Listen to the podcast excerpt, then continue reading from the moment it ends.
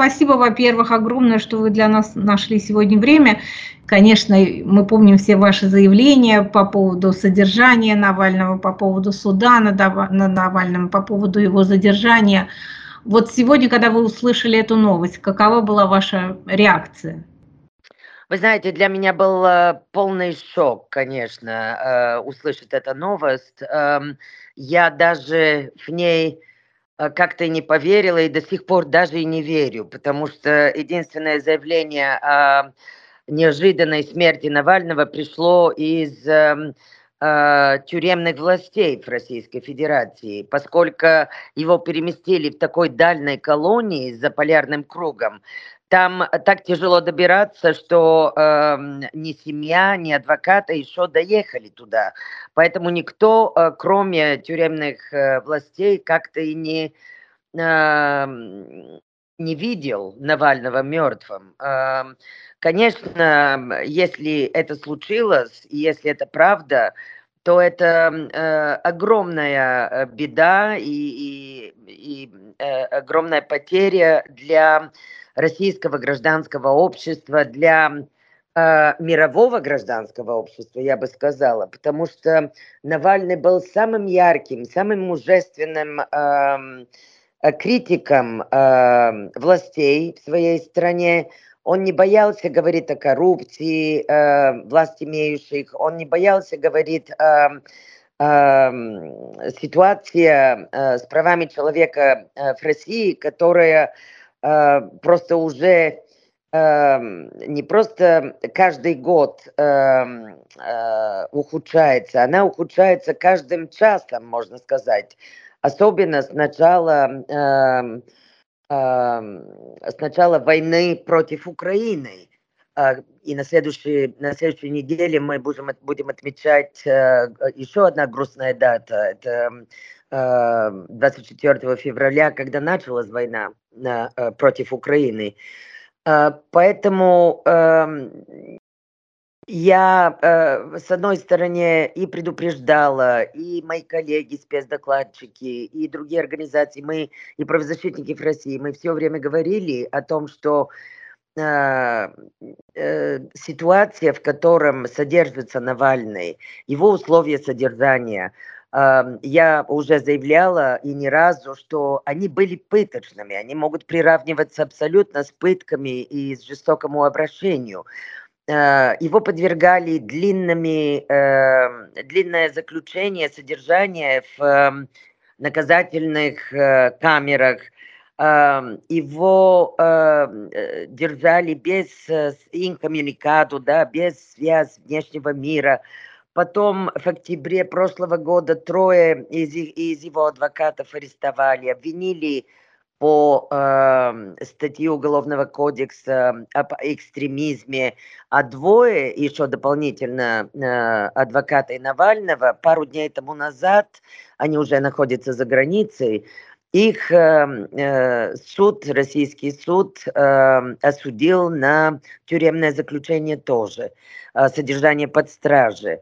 А, и опять по обвинениям в экстремизме.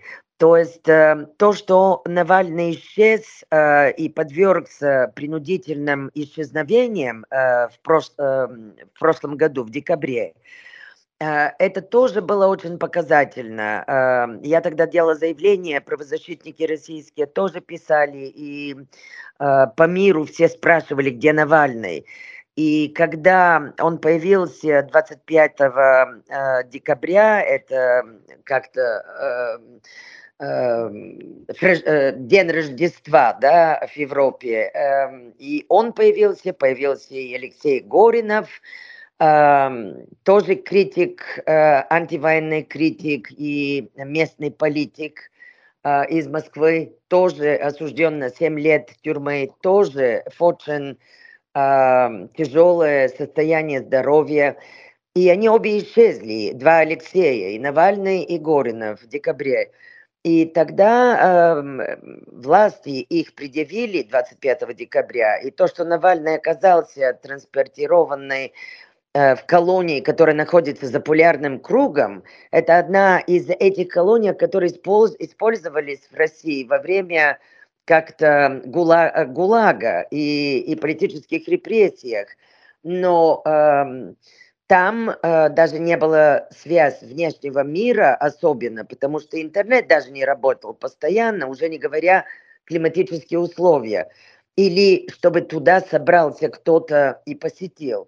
И э, я считаю, что э, все это было как-то э, выглядело так, что российские власти преднамеренно изолировали Навального э, от внешнего мира, от доступа к информации, от доступа к э, своим адвокатам, к своей семье. У него старенькая мама.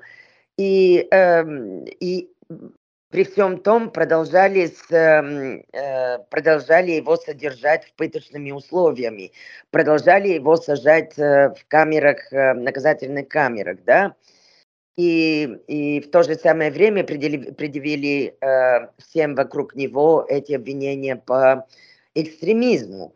А такие обвинения в международном праве и такое понятие экстремизм, э, оно не существует, оно не... Э, как-то не имеет юридической силы по международном праве.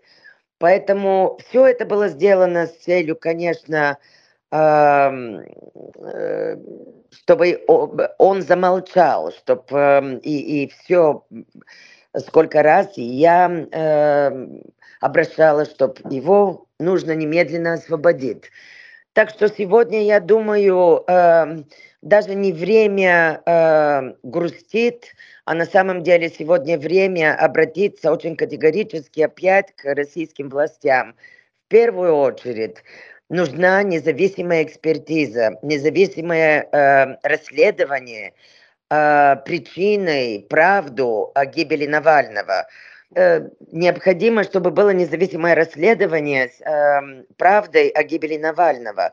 В то же самое время э, очень важно, чтобы сразу, э, немедленно были освобождены в России э, все политические заключенные.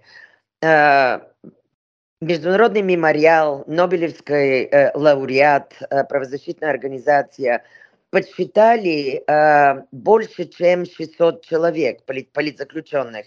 А я считаю, что они намного больше. Люди, которые журналисты, правозащитники, активисты, особенно антивоенные активисты, люди, которых задерживают э, беспрерывно в России, потому что они высказывают а, своя оппозиция против э, войны, продолжающейся войны против Украины. И, и не только все, которые высказывают какие-то диссидентские мнения или мнения, которые противоречат эм, государственной э, политике. Э, правительства России. Поэтому сегодня э, в первую очередь э, э, я обеспокоена, кто следующий из всех этих политзаключенных. Э, и, я считаю, что э, Владимир Карамурза, Алексей Горинов, Илья Яшин э, в первую очередь должны, были, должны быть освобождены, потому что состояние здоровья Карамурзы очень-очень тяжелое. И даже тюремные врачи говорили еще в прошлом году, что у него остается то ли год, то ли два жизни, потому что у него очень тяжелый диагноз. По этим диагнозам э, российские власти, даже по их законодательству, они э, такие люди не должны э, отбывать наказание э, в заключении.